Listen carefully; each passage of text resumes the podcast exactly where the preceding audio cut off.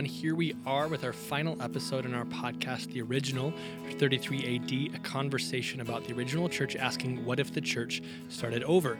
If you haven't, go back and listen to the first three episodes as they lay the groundwork for what we'll be talking about today and might bring a bit more context to some of the questions. My name is Jordan, and I'm here with Pastor Nate, and we're going to dive into some questions that were submitted about the church. So let's begin. All right, Nate. So, question number one the early works and relationships of the disciples in Christ seemed very love based, but a lot of Christian movements and groups today seem to be divisive and argumentative. As Christians, should we be fighting for our beliefs or loving those whose opinions differ from our own? Well, first of all, thanks for asking questions. I appreciate that. And I don't think I could ever claim to be able to answer all these questions perfectly, but hopefully um, we can have a discussion that at least begins to generate some some thinking and and maybe even further questions. So, what's our posture? I, I guess that would be my phrase um, when it comes to being followers of Jesus in this world. Uh, unfortunately, oftentimes we are uh, known as combative. Um, I think we have to understand that cultural context is different. So, I, I, most people would say that we're living in, in something, a culture that's moving to being post Christian. Um, years ago, I think people self identified as being Christian. I, I, live in the United States mm-hmm. of America, it's a Christian nation. Well, that's no longer the case. We're a pluralistic society, and one of the things that our country values is religious freedom, and different religions are practiced here. And our forefathers are very, very conscientious about separating church and state. I think uh, followers of Jesus usually look at that, and they're they're perceiving one way is they want to keep um, the state out of the church. Well, our forefathers also wanted to keep the church out of the state. Mm-hmm. So I, I, think we we value both, and our forefathers understood that. So how do we present ourselves to culture? You know, there will always be some things that I think we need to be adamant about, and stand strong about. Uh, you can't help but look back and think about World War II. Eh, one of my favorite authors, a man who's really shaped a lot of my thinking, uh, Dietrich Bonhoeffer he probably chronicles this as well as anyone I know. So he's a German theologian, and he is watching the rise of Nazism, and he's not okay with it. And so he he begins to stand against it, and he's wrestling with these questions like, what do I do? But when government moves towards something that's evil, uh, how do I be a good citizen? Um, where's the line? Where do I say that's not okay?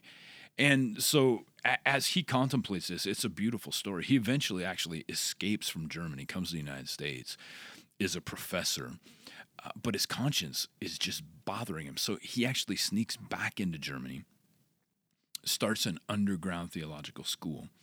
And the more twisted um, the Third Reich becomes, the more he's bothered. And as he thinks through this personally, he actually ends up being involved in a plot to try to assassinate Adolf Hitler. And the way he presents it, it wasn't an easy decision for him. But as he's confronted with this pure evil, and if I do nothing, I'm complicit with this. Uh, the plot ends up being foiled. He's imprisoned. He writes a beautiful book, "Letter from Prisons," while letters from prison while he's uh, incarcerated. And um, just as Allied forces are marching into Germany, he's executed just three days uh, before uh, Germany is liberated. When there are situations like that, I think inactivity or passivity is it would be a shame. Mm-hmm. I think there are a lot of other situations though where we have to be very wise. I mean, I, I, don't think we ever back down. Remember we talked a few weeks ago about what's essential and mm-hmm. what's core. I think those are the things that I'm always going to be willing to stand really strong mm-hmm. on. You know, simple ideas, even that uh, human beings are sacred, made in the image of God, the Imago Dei. Uh, that's going to drive what I do. Now, I mean, we, we, we could use something like um, the the the, the challenge of abortion. Well, what do we do culturally about that? Because I honestly believe that every human being is made in the image of God and is value. And yet we have laws on the book that make something like abortion permissible. Well, one way we can look at it is well, that's up to individuals. Um, and many people do. Like they say, personally, I'm against abortion. I would never have one.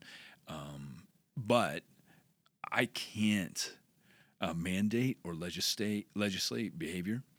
Um, there are other people that look at that perspective and say, you know, I, I want to be actively engaged in trying to solve the problem. Now, an extreme view would be, oh, 20 years ago, we had people who were committing acts of violence about, against abortion clinics.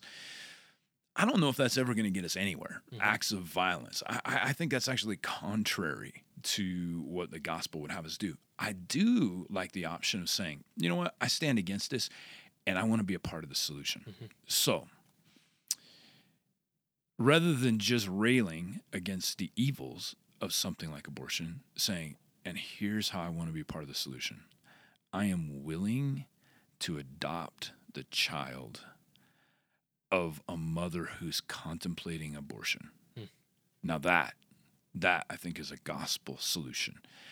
I am willing to support a home for women who are raising children that they were contemplating aborting.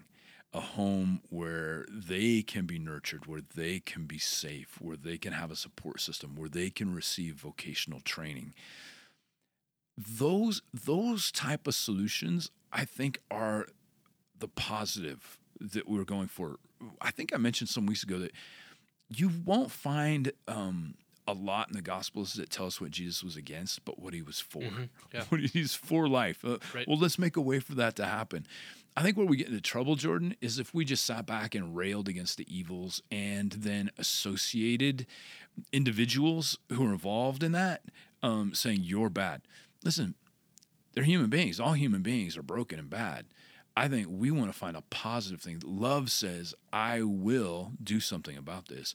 I will step forward. So it's a very complicated question, and that's only maybe one cultural issue, but perhaps it gives a bit of a template in how we, we face those things. Yeah, there's there's kind of a similar question that was phrased. Do we often take a posture of fighting culture instead of trying to influence it?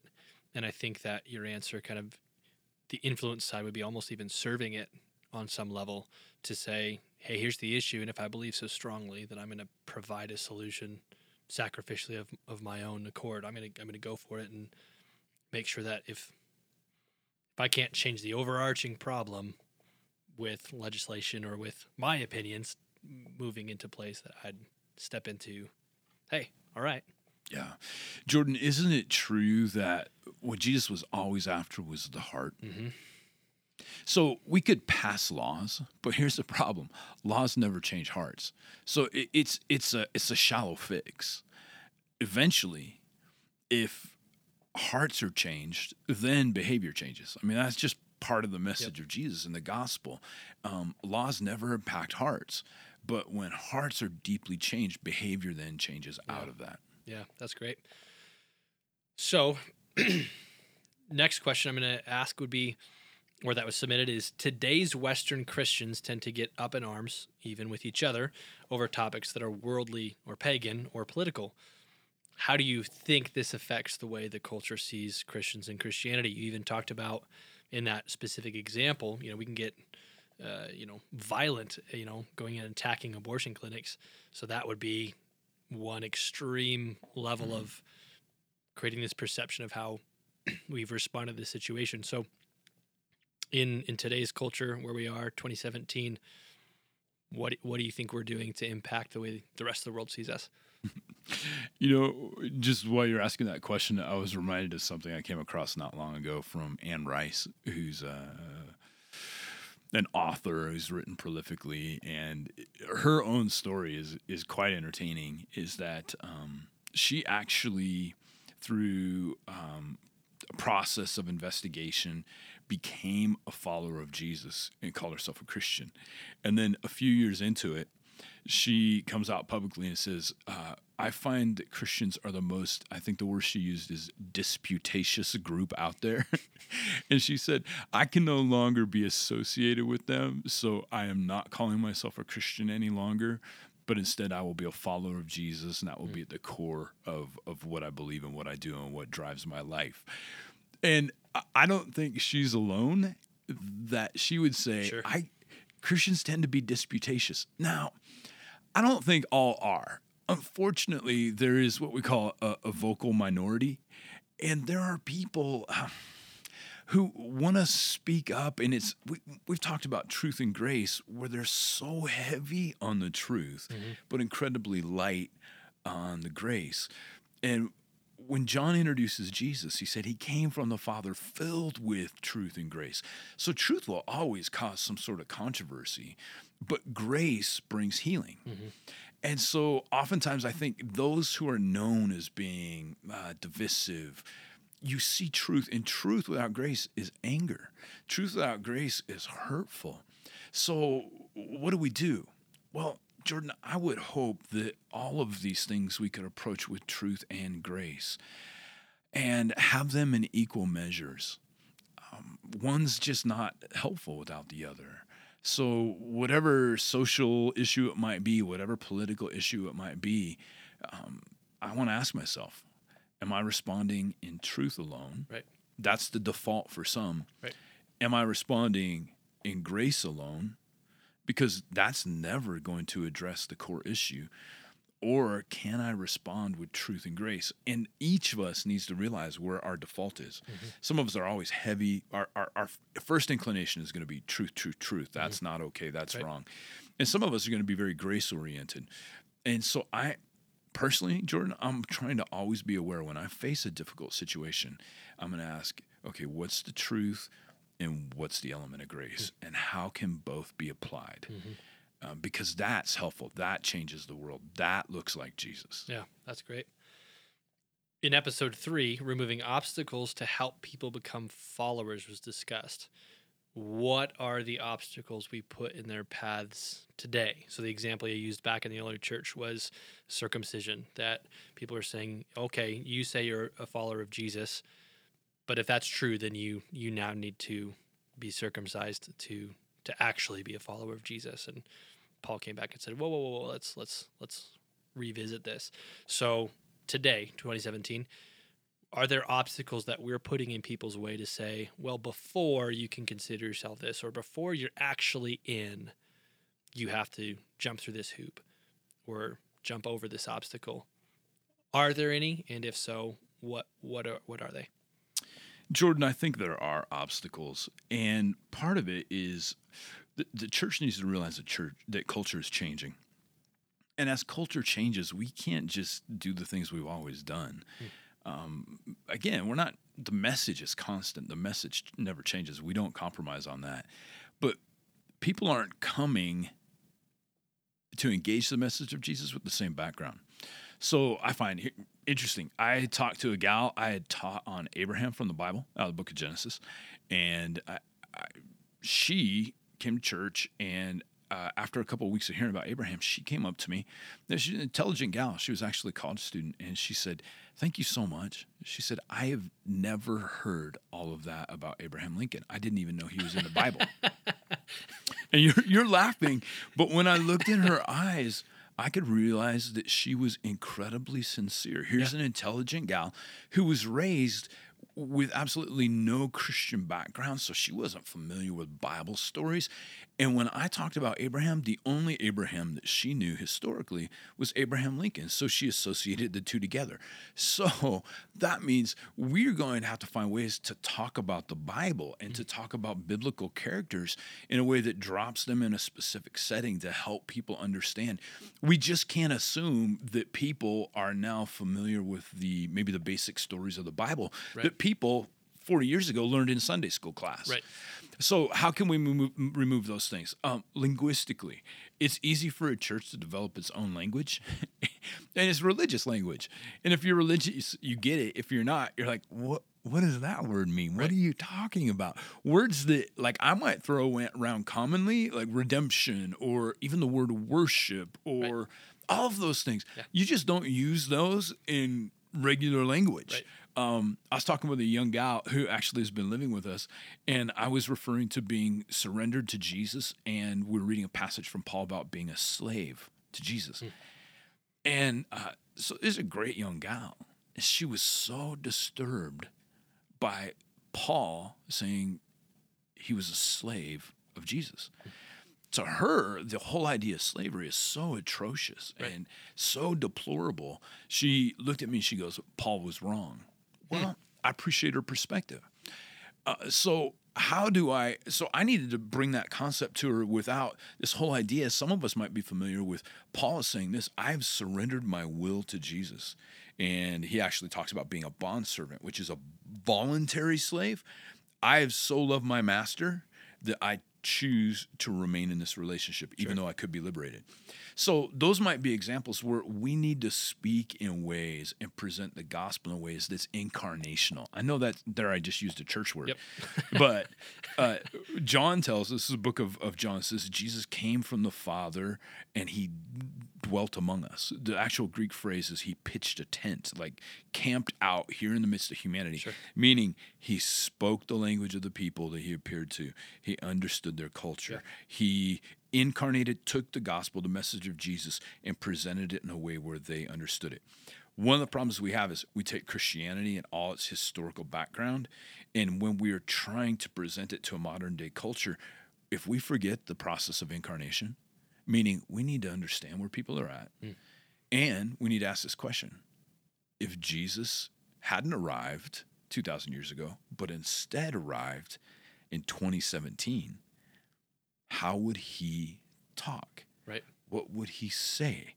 How would the message be packaged? The message wouldn't change, but the presentation would Sure. because it's a different time and a different place.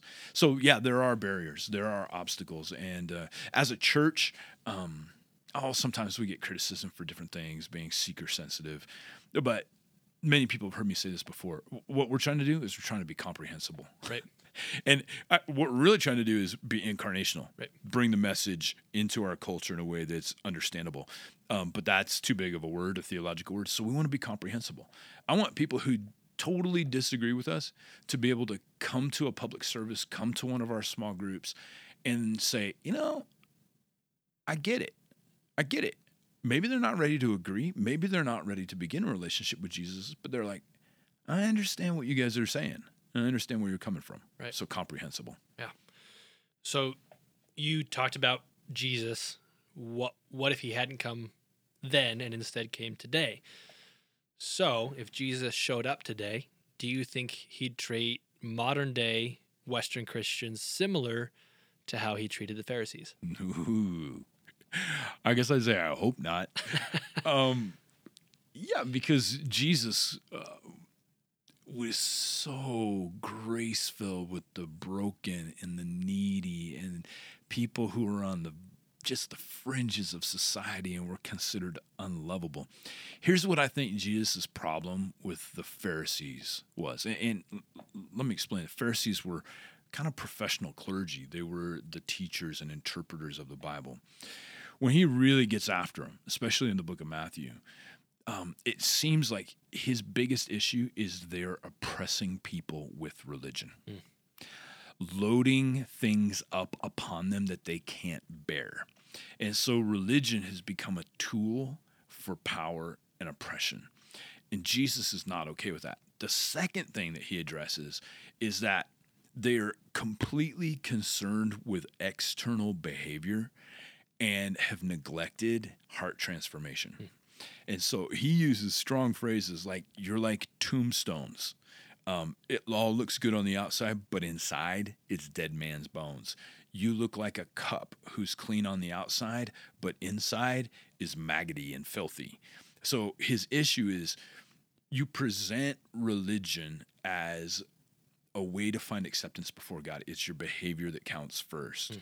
And he says, but you've never addressed your heart. And so Jesus, um, you know, he, he takes common teachings where he'll say, You've heard it said, um, do not commit adultery. And the audience is proud. They're like, Well, we haven't. But then Jesus says, But I tell you, if you've even looked at someone lustfully, you've committed adultery in your heart. Mm. And he keeps going on through many of the Ten Commandments saying that. Uh, and so, what Jesus is saying is, you missed the forest for the trees. It wasn't just that you never did those things. God actually wants a renewed heart and a mm. changed heart where I can look at people and not have to dwell on. We're all going to have temptations, right? Right. But when I dwell on it, if I have an interior life that's terribly unhealthy and filthy, and but my exterior life looks perfect, that's not okay. Right. Jesus says you, you've missed the big picture there. Right. So then, a uh, little bit of a shift of gears here, um, looking at kind of what our lives look like and some evidence of of, of Jesus in our lives. Um, one of the questions submitted was, "Do we as believers have the power of the Holy Spirit to preach the Great Commission or the gospel if we don't speak in tongues, or are we just wasting their wasting our time? So he's referencing some scripture in Acts that talks about how the early church spoke in tongues and it sounded like gibberish, and there's there's all these uh, words flying out that maybe people don't understand. Um, and then today, what do we do with that?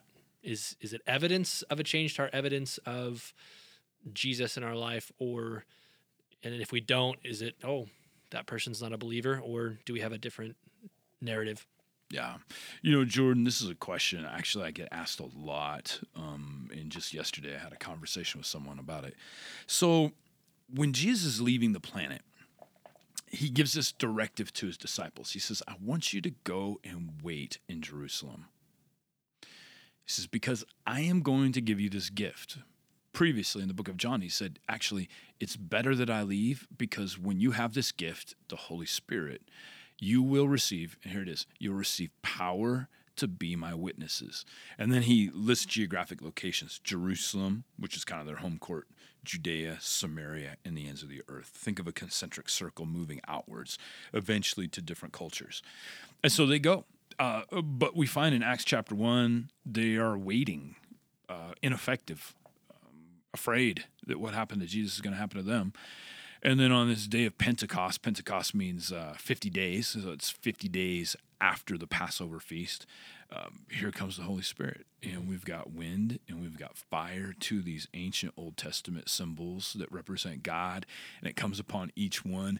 And all of a sudden, they go from being ineffective and afraid to speaking in languages so the Greek term is glossolalia, speaking in languages of that th- they hadn't learned. They're Galileans, so they're fairly simple. They have their own dialect, not super educated, but they're speaking in languages of visitors who have come for the feast of Pentecost in Jerusalem from mm. all over the world, and they're declaring the truth of God, the glories of God. And so people are hearing them and they're flabbergasted. They're like, how is it that this Galilean, this is a fisherman, this is a farmer, they're speaking in my language and I'm from North Africa or I'm from Crete, I'm from somewhere in Greece or from Turkey. They're astounded. So that's the first time we see this uh, glossolalia. Now, um, many churches would say that the evidence, the evidence with the article the, uh, that you have the Holy Spirit is that you speak in tongues. Hmm. I would read the text differently. It seems like Jesus says, here's how you know when you have the Holy Spirit you'll receive power hmm. to be my witnesses. That, that mention of tongues was a result of the Holy Spirit's power on them to speak in tongues. Now, tongues gets kind of confusing, and I think there's plenty of excess. And there's people because it's it's a little bit different. We some people want to shy away from it. Jordan, I'll tell you right now, um, I have received that gift, and it's something I do every day. I pray in tongues.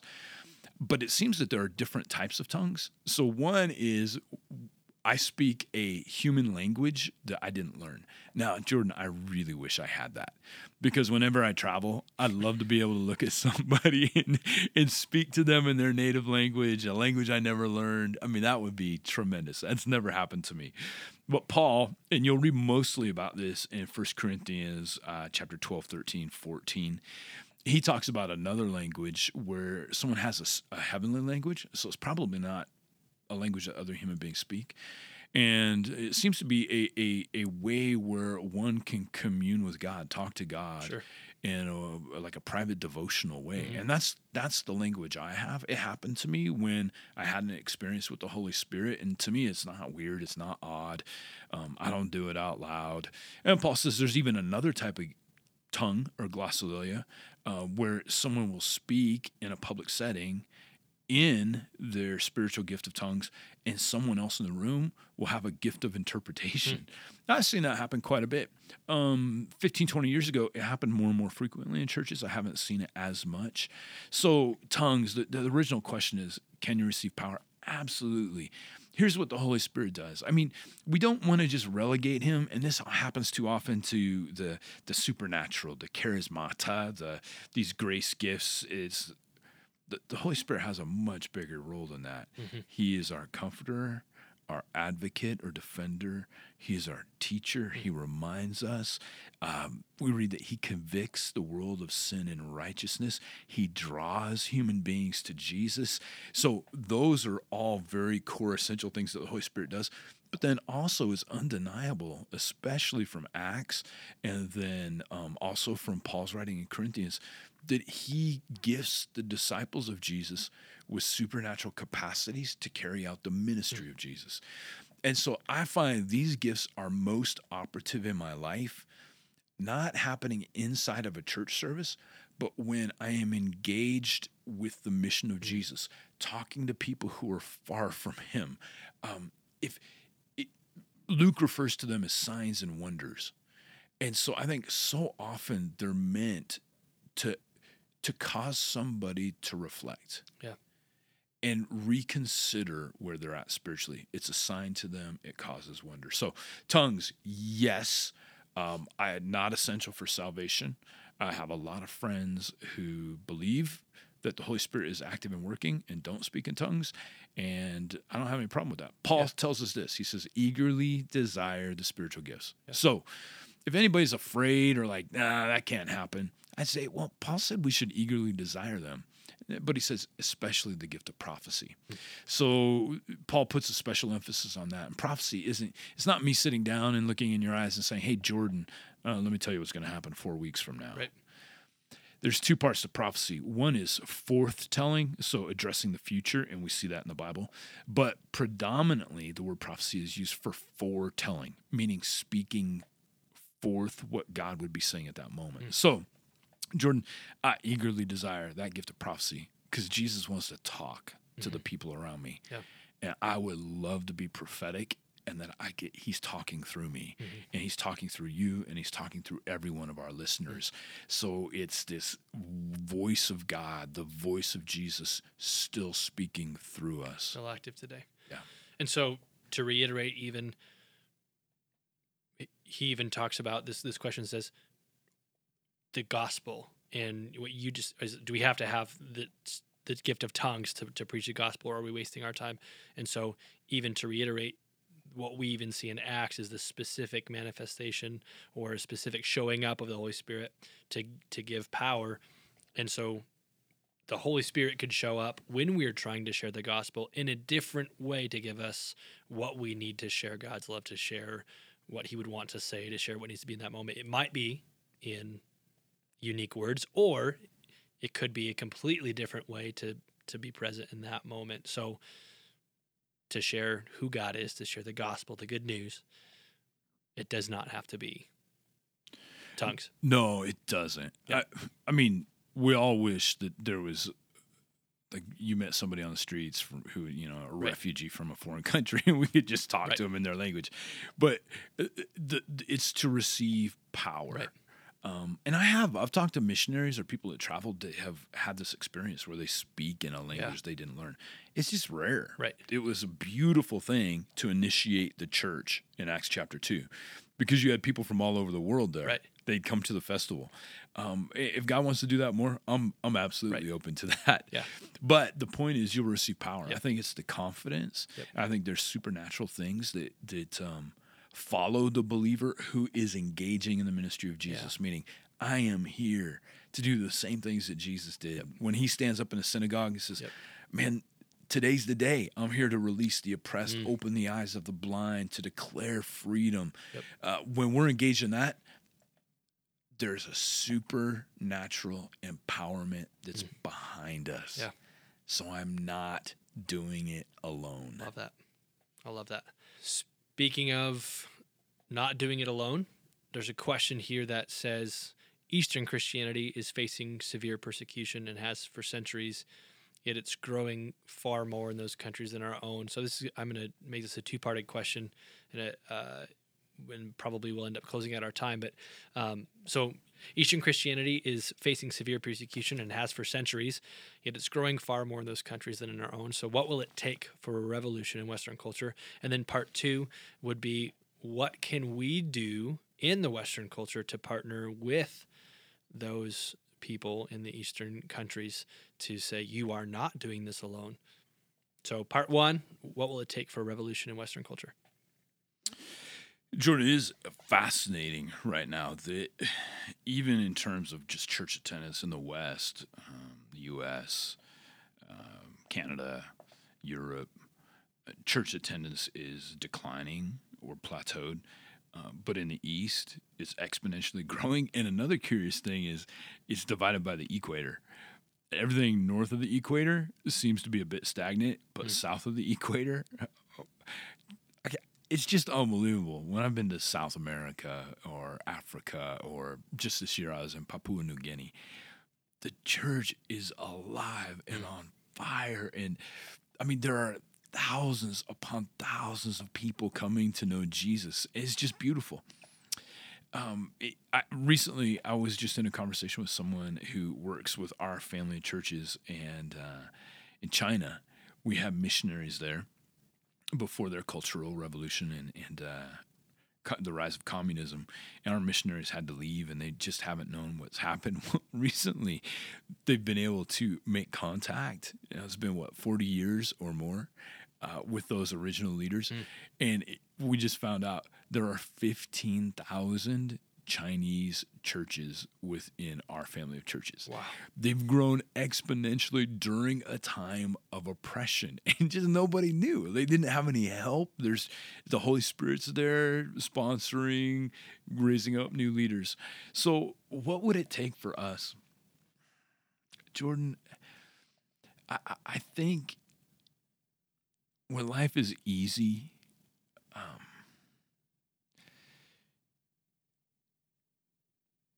we can have a lackadaisical a form of discipleship. I think Jordan partly we've truncated the message of Jesus, um, truncated, shortened it down. And so often the church has presented the message of Jesus as um, a ticket to heaven. Hey, here's what you need to believe to get into heaven. Right. And, and I think it's exactly what we've been trying to address over the last several weeks. Jesus was about disciples who would follow him. And to follow him means uh, I'm going to leave behind the things that make me comfortable and the things I know. So I think one of the things that would take would be us to become disciples rather than just believers. So when I'm a disciple, that means I'm going to do what what Jesus did, what my rabbi did. I'm going to live like he lived. I'm going to love like he loved. When I'm maybe just a Christian or a believer, um, maybe I'm going to live however I want and look forward to heaven. You know, sometimes oppression will do that. You know, who knows? I, I hope that's not in our future. But I think what it does is it makes people really contemplate am I a disciple or am I a believer?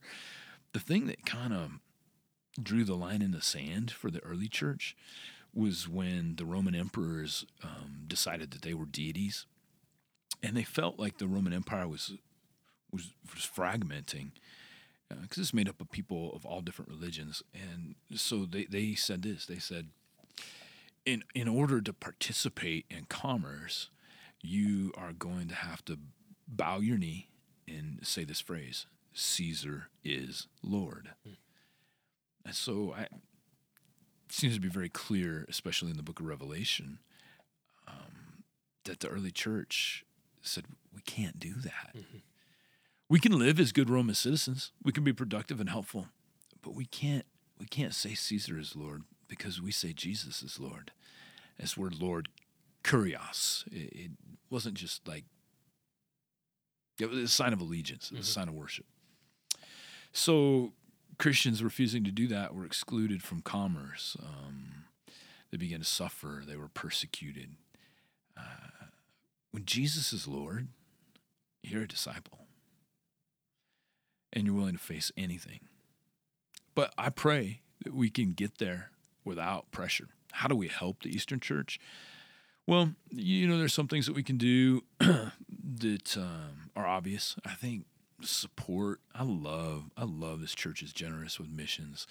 Um, I, I, it's amazing how little money goes a long ways in uh, a foreign nation, Mhm. especially when you're talking about places like India or uh, even China. So I think we can support that. We want to be aggressive about planting churches. Um, also, prayer. Mhm. I think praying, just praying for people that are under oppression. Uh, how else can we support? Well, I'm excited about some of the things that are happening in what we call closed access countries, um, places where Christianity is actually illegal. Um, mainly, it's the Muslim world right now. I just was uh, having a conversation with with some man who lives there, and he's involved in business as mission because you're not allowed to live there as a missionary or a Right. Christian. Right. But he's developing businesses that help to increase people's lives, make them better, help human beings flourish, and in the process, trying to be the hands, feet, and mouthpiece of Jesus in his culture.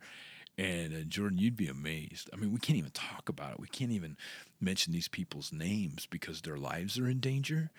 Um, I'm working with somebody right now who is doing whatever they can to learn Arabic to be able to go into a closed access country and be able to love those people like Jesus would love them. That's that's courageous. Oh, that's putting your life on the line. That's discipleship stuff. So I think finding people who are willing to do that. You you and I might not be the ones who are going to go to those places, but can we be behind? Uh, last thing would be a statement that Jesus made that echoes through my mind every day. Um, he's standing in Samaria, which is uh, a bit of a foreign place for the disciples. They're they're uncomfortable, and he looks out and he says, "The harvest is plentiful." And he's not talking about wheat. He's saying these Samaritans, they're different than you ethnically, but they're so ready to hear God. So he says, "The harvest is plentiful, but the workers are few." Hmm. So the crisis was not with people being far from God. There's always people far from God who need hope. I said the challenge is there just aren't enough people. So Jesus then says, "So ask the Lord of the harvest to raise up workers for the harvest field." So maybe our last thing could could we pray? Like I want to pray every day of my life. Lord, would you raise up workers for the harvest field? And if it's me, I'll go. If it's Jordan, I'll participate in sending him. Mhm. I'm going to pray that men and women, young, mature, whatever it might be, are ready to go.